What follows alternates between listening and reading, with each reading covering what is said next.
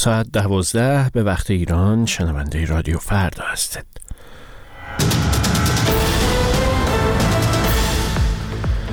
جو بایدن می‌گوید امیدوار است که تا دوشنبه آینده در غزه آتش بس برقرار شود. حزب الله لبنان از شلیک چندین موشک به سمت یک پایگاه اسرائیلی خبر داد. و سنتکام از انهدام سه شناور یک پهباد حوسی های یمن خبر داد خوش آمدید به این بخش کوتاه خبری. من مهران کریمی هستم. جو بایدن از موافقت اسرائیل برای توقف عملیات نظامی در غزه در ماه رمضان خبر داد و گفت امیدوار است تا دوشنبه آینده آتش بس تازه‌ای برقرار شود.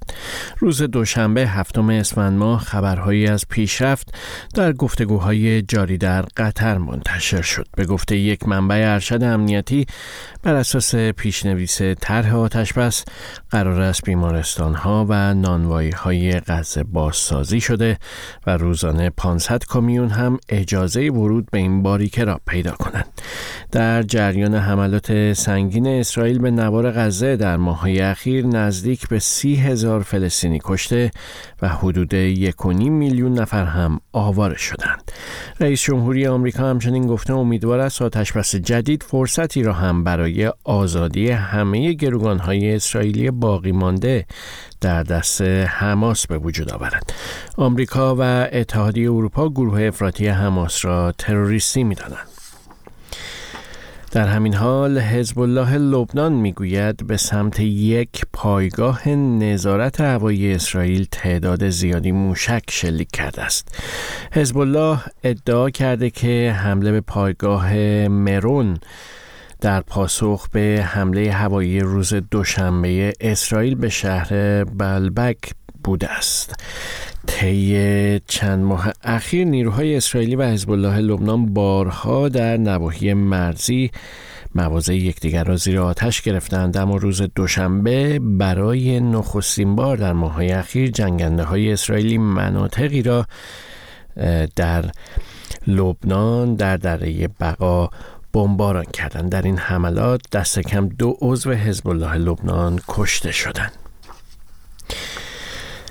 فرماندهی مرکزی نیروهای نظامی ایالات متحده سنتکام می‌گوید برخی تسلیحات شبه نظامیان حوسی مورد حمایت ایران را از بین برده. بر اساس بیانیه سنتکام در حملات شامگاه دوشنبه هفتم اسفند ماه سه شناور بدون سرنشین دو موشک کروز ضد کشتی و یک پهپاد حوسی ها نابود شدند. سنتکام تایید کرده که این تسلیحات و تجهیزات تهدیدهای قریب الوقوع برای کشتی های تجاری نظامی محسوب می شدند. شبه نظامیان حوسی مورد حمایت جمهوری اسلامی ببخشید چپ نظامیان حوسی مورد حمایت جمهوری اسلامی هستند و طی ماههای اخیر با ادعای حمایت از فلسطینی ها حملات زیادی را علیه کشتی های عبوری از دریای سرخ ترتیب دادند. این گروه کشتی های مرتبط با اسرائیل آمریکا و بریتانیا را اهداف مشروع خود اعلام کرده.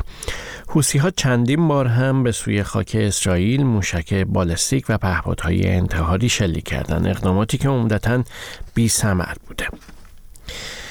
در پی انتشار خبرهایی درباره گزارش تازه مدیر کل آژانس بین‌المللی انرژی اتمی وزارت خارجه ایالات متحده تاکید کرد که توسعه برنامه هسته‌ای ایران همچنان موجب نگرانی جدی است.